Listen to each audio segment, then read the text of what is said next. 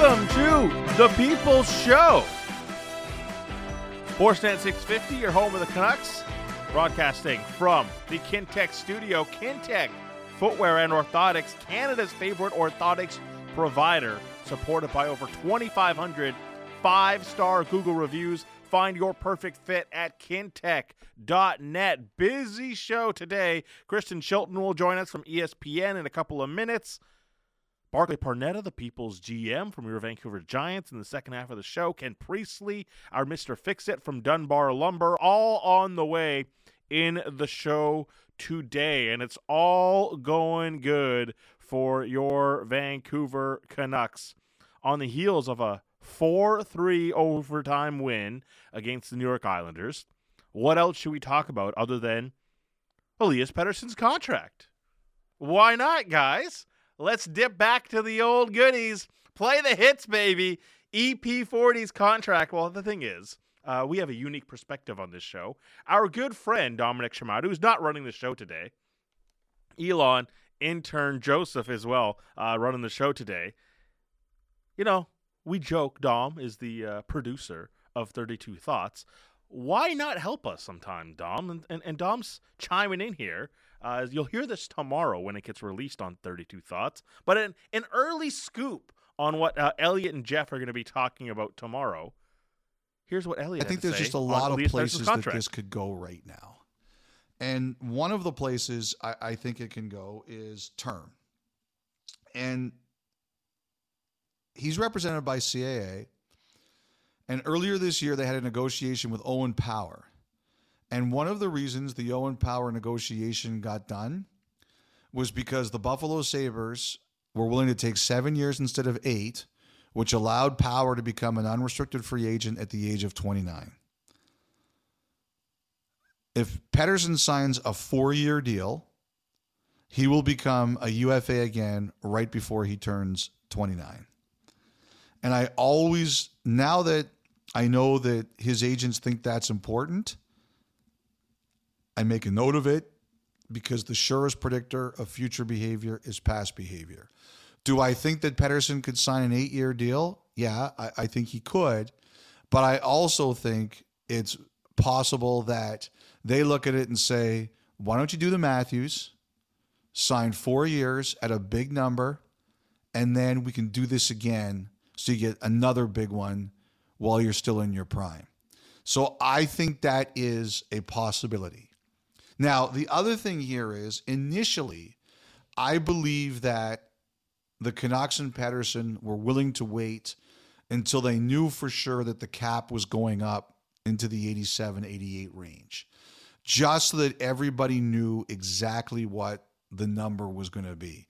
Like, for example, with Pierre Luc Dubois, when he was traded from Minnesota to LA, they waited until the last possible second to get that deal done to see if there was going to be any flexibility on the cap this year.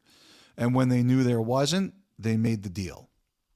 So I again I, I, I think part of this is should we wait until the cap number gets done before we officially sign the deal?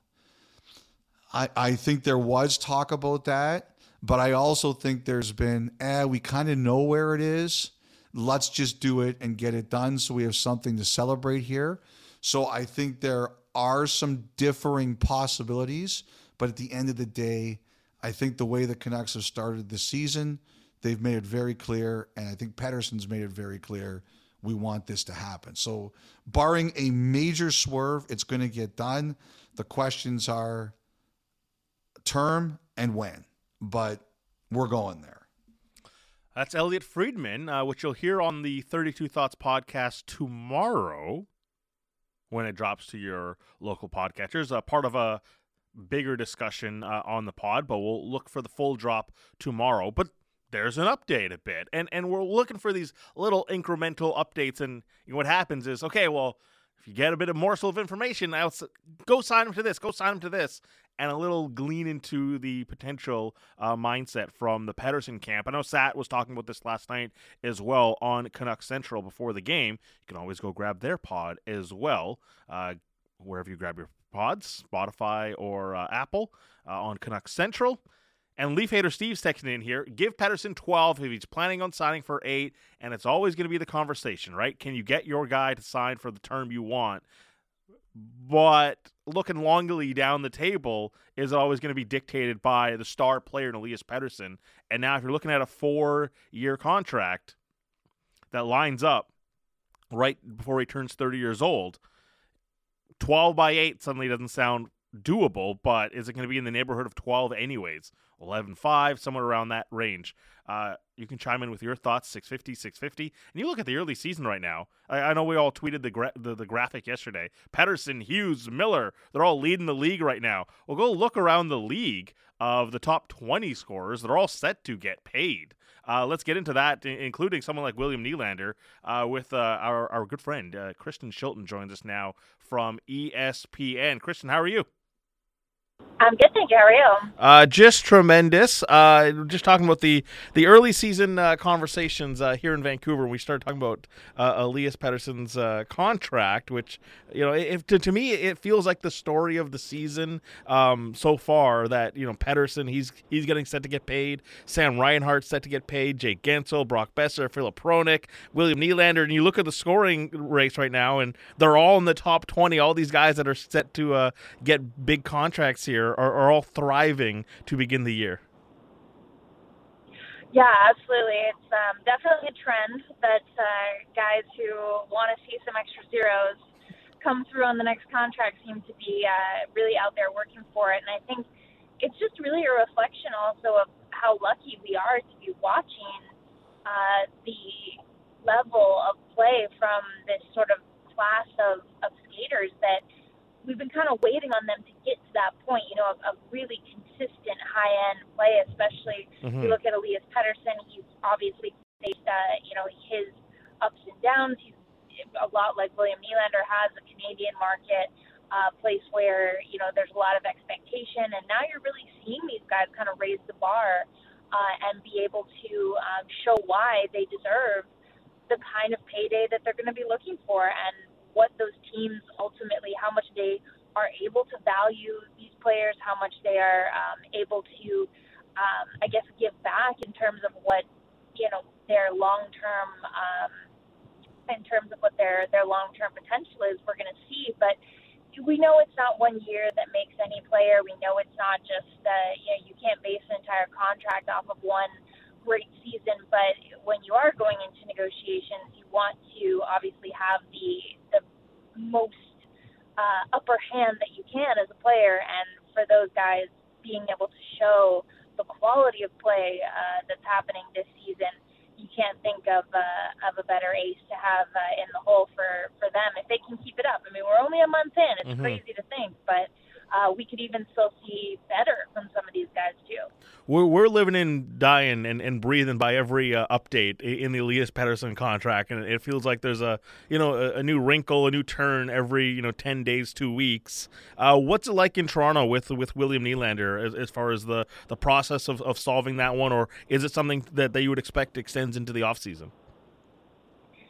Well, you know, I, I think there's a similar uh, you know, there's a similar crowd that uh, is following every single detail. There's always new rumors, there's new comparables, there's new thoughts. Of course, um, Nylander, as we all remember, when he, uh, you know, had his previous negotiation with the Leafs, and um, you know, he had his holdout, uh, as people like to constantly bring up, that he sort of dug his heels in, and and the Leafs ultimately had to come to him, uh, you know, with a number that would satisfy, and he wasn't afraid to kind of stand up for himself in that way.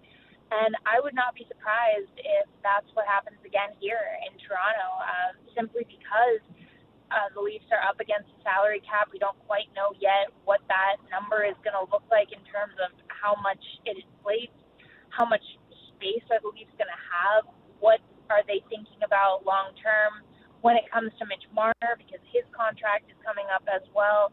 You've also got to think about your blue line and how you're going to kind of piece that group together uh, because there's definitely um, you know some veterans there that are going to be aging out. And you're going to need young players. Uh, so you know there's a lot that's going to go into this Nylander contract, and I just don't know that they're going to be able to come to terms on something, especially after what they just did with Auston Matthews getting that done. I don't know if they're going to be able to get there with Nylander until the off season, and he might have to, you know, kind of put that pressure on again and, and sort of say, I'm not going to undervalue myself. I'm not going to take a hometown discount. Why would I? Auston Matthews didn't have to. Mitch Marner didn't have to. So why would I have to, especially when right now for that's a guy who has been producing in the timely moments this year. How many uh, games have we seen Eli really be, uh, you know, the most skater uh, on Toronto's roster? So he thrived in these early goings, and he does have a history of being inconsistent. So that's big for him. And I would just think that when it comes to the contract, I think there's an expectation that's going to go to the off season, and that there will maybe be a little bit of friction there, like last time. So I think Torontonian fans are prepared for that. But as you say, it's still you know there's every single update, every single week there's something new, some new hypothesis. So I guess we'll see uh, who comes out on the winning end there. It, it feels so bizarre uh, just looking at that core four, right? The big four there in Toronto, and you know the, the, there's the statements back then with Dubas of like they can and will get them all done, and, and, and it was the group, and it feels it'd be so underwhelming. Uh, to, to have it end with one of them just leaving rather than like a trade because there's been so much talk of Marner and, and someone's got to go and it, it, just feels odd just like Nylander rides off to the sunset and goes signs elsewhere.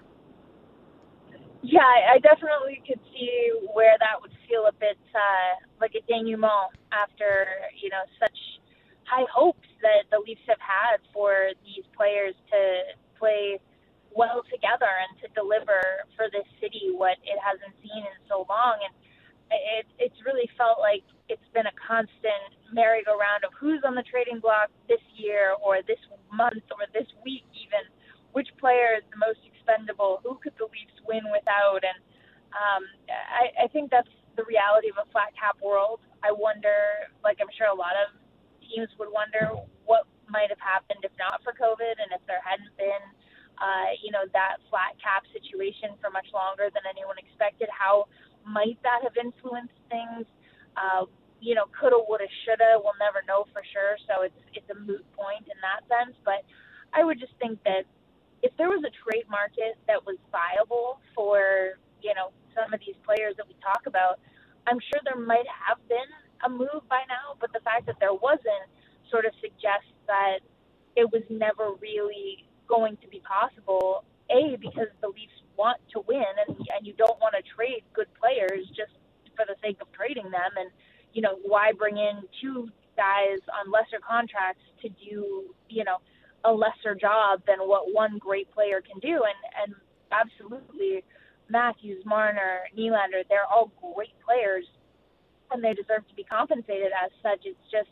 Uh, I think that when you look around the league, and you know, Edmonton's a great example of uh, a team that has invested a ton in its top talents, and they're you know, look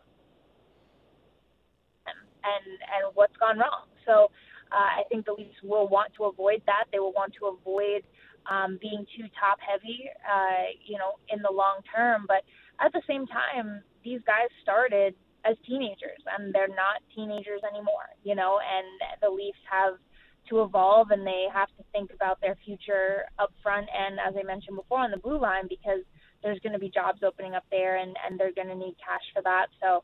Uh, Brad Treliving definitely has uh, has maybe some tough decisions to make, but that's you know that's the nature of of being in a market like Toronto and, and a team that's built like Toronto. Talking to Kristen Shilton from uh, ESPN, joining us here on the People Show. Uh, you mentioned the Oilers, and also we're here in Vancouver. They're having their success. What do you is like the the talk of the league right now? Is it the Oilers' failures, the Canucks' success, uh, or is there another uh, team that you're keeping an eye on? Well, I think those two are are huge. Um, you know, I I'm putting together right now sort of a piece on you know the teams that were most kind of underwhelming or the ones that were most surprisingly poor when we thought they'd be great. And Edmonton has to be right near the top of that list. I mean, how many pundits would have suggested that they're you know in line to uh, compete for a Stanley Cup this year? Everything seemed uh, to be heading in that direction for them. And now, you know, there's there's always that boost, the new coach boost. I mean, Mhm. we saw it. Uh, we've seen it in Vancouver, certainly. Bruce Boudreau not that long ago. Uh, you know, uh, you get that adrenaline, you know, that new, new, new energy, and that's obviously rubbing off on the Oilers right now. But can they sustain it? I mean, we haven't even hit American Thanksgiving yet, so uh, I, I think that's a real um, focal point around the uh, around the NHL. And even we just had the GMs up here uh, in in Toronto for one of their meetings, and just to talk there as well is is just you know teams trying to find their groove. I spoke with Kevin Adams from Buffalo and, and just sort of asked him about his thoughts on a team that was really supposed to be a contender. And he's like, we've had our ups and downs. It hasn't been, uh, you know, the kind of straight line trajectory that maybe we were expecting. Uh, and that's another, you know, point around the league, I think, as well, in terms of teams that maybe haven't uh, reached that level of success early on that was expected of them. And then you have teams like Vancouver. Mm-hmm. I have my, uh, you know, I, we have power rankings that come out every Friday, and uh, we were doing this week. I was picking a positive surprise for every team, and I just put Vancouver as the positive surprise of the year so far, to me at least, because I knew that they had talent, but the way that things have come together, the fact that you could point to uh, you know, a, a potential Norris candidate, and you can point to an incredible goaltender, and you can point to what um, Elias Pettersson's doing, and you can point to so many factors coming together finally at the same time for Vancouver. It's it's just it's felt like Tocchet's finally got them uh, to a place where a, a, a hockey. Yeah, um, just a market that loves hockey now has a team that it can really get behind and really root for and I, I think that that's another uh, real point around the league of what you know Canadian teams being good is a great thing for the NHL. And when you see a team like Vancouver really stepping up amid struggles in places like Calgary and Edmonton, uh, and you know a little bit here and there, even in Toronto, it's I, I just think that Vancouver has definitely, even on uh, you know even in the U.S., it's definitely a, a team that has drawn a lot of conversation, uh, and really positively so, because it's hard to ignore uh, the way that these young players uh, are producing right now, and, and just the way that uh, Vancouver has really, I think at least, um, proven that all those years of, of building and growing and evolving and maturing are they're paying off now. What's on your radar that could I- impact the season here moving forward, right? Like, I think we're all kind of waiting what Tampa looks like once Vasilevskiy comes back. You know, Patrick Kane's kind of waiting in the wings, and he, he's whittling down his his list. And there's a couple of injuries out, and Nico Hischier is going to come back at some point. Tage Thompson comes back at some point. Well, what's on your radar that could impact what the next two months of the season looks like? Yeah, you know, my first thing is always that I like to use sort of the end of November as Mhm. that point where we stop sort of with the, the quote unquote the funny business. Like I look at how Detroit started the year, where you had, you know, this incredible scoring rate, and it felt like they couldn't miss, and you know, you're you're on a high almost, and then everybody starts to settle in, and slowly you see some of these teams that were really benefiting from early season surges. Anaheim is another great example uh, of that, of teams that maybe just, you know, you felt like they were skewed a little bit too well one way. And now that's when you start to come down to earth because this is where, you know, injuries have, uh, you know, happened for some teams. But as you say, guys are getting healthy again. There's going to be reinforcements coming into the mix. What does that do? Uh, not only for the teams that want to compete for, you know, um, playoff position and into the cup conversation, but also, you know, look at a team like New Jersey. Their power play has really been such a catalyst for them in their success. You don't necessarily know that if you don't look into the numbers. You might think, oh wow, you know, Jack Hughes, he's someone who's also dealt with injury, of course. Um, you might just think, oh, you know, they're they're having such a great year, but why? And so on my radar is really I want to separate the contenders from the pretenders, and that's focusing on what teams, when you actually look at their underlying numbers, Is it the five on five play that's driving it, or is it special teams? Is it a hot goaltender and one hot scorer, or is it a collective effort? And Tampa is another great example of a team where, yes, you're missing your starting goaltender, but is it as bad as it looks? Or is it, you know, something that because the Lightning are the Lightning, that they're going to be able to come out of given the level of talent that they have Nikita Kucherov obviously has had a great start, but it's not going to be enough if it's just him, right? So it's for me, I want to see those true contenders emerge, the ones that we're going to be still talking about today, and the ones we're going to be talking about in March and April. And uh, I, I think you know Boston is another one. Colorado is is so up and down. Like some of these veteran teams at both ends of the spectrum, Boston being as good as they are, Colorado being kind of almost slipping into that mushy middle almost. You look at that loss to St. Louis, you're getting, you know, give up two hat tricks and an 8 2 loss. I mean, that's just so uncharacteristic of the Avalanche. So um, I would say that's the first thing for me. And then kind of the second thing is it feels like there's a lot of teams benefiting from the youth movement. And Washington, to me, is the latest one where you look at,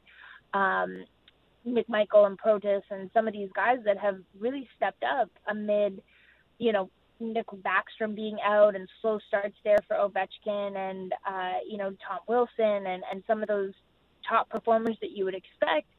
But it's like the young guys are really the ones that are emerging. Obviously, we've talked now about about Vancouver and and that's one, but Anaheim's another good example of that. Uh, you know, you just see the way that like Leo Carlsson stepping in and and being able to carve out a role. So I want to see how long that can last as well, and whether it continues. Whether it's eh, you know, are the veterans going to get in on on the action here at some point, or, or are we really just going to see success this year determined by uh, the depth of of you know, let's call it the the 20 somethings and some of those those young players that are taking hold of opportunity because that to me is really fascinating and maybe not something that I necessarily would have expected, especially on some of these teams that do have, um, you know, more veteran heavy rosters. So uh, that's what I'll be keeping an eye on for sure. Uh, actually, uh, last one really quickly here for you. Um, we'll, we'll, let you go on this. Um, we're on the heels of the GM meetings. Um, is there an update on the protective neck gear process? You know, from the league standpoint. Yes, we were able to speak with a couple different people on that front. Uh, VP of Hockey Operations and uh, the league's um, chief medical officer. So we do know um, that there are several prototypes already available to mm-hmm. players, about 10 to 12 options when it comes to wrist uh, protection uh, and uh, and uh, in terms of like their base layer options uh, for for skate cuts. Um, in terms of neck guards, they are working right now. They don't. They didn't have as many options uh, in that respect because there just wasn't as much of a demand for it previously. But in the past month, after of course the tragedy that happened um, in the UK, uh, we were told that there are about eight to ten different companies now that have submitted um, their gear to get approved by the league. Uh, and there is obviously a vetting process. They need to meet certain standards uh, as well in order to be sort of included in that mix for players. But at the same time, if a player has something that they want to wear, they are more than welcome, of course, to wear that. And they can take it to their equipment manager uh, of their team, and, and the managers will know whether that's something the league will approve. But at that point, they do have to still submit it to the league when they're wearing it, um, just so that the NHL knows uh, to do its due diligence and make sure that they have a good product. Uh, but we do know that the league is willing to work with any player, any team, and uh, they're obviously going through the um, product specs from all these new companies that have stepped forward with gear. Uh, and they're going to come together on uh, as, as wide a variety of, of items as they can uh, for players to choose from. And as I said, there's about 10 to 12 options uh, in other areas uh, that they can use as well right now uh, and choose from. So lots of, of options there for players that want to maybe step up their equipment game. Great stuff. Uh, she's Kristen Shilton. Uh, you can follow her at Kristen underscore Shilton on socials. Uh, we really appreciate it. Uh, we'll connect soon. Yeah, of course. Thanks for having me. Uh, there she is from ESPN, Kristen Shilton. All right, we got to run a break on the other side. Barclay Parneta, Vancouver Giants GM, the People's GM. Also, will connect with Ken Priestley as well. Or Mr. Fix It uh, coming up here on Sportsnet 650.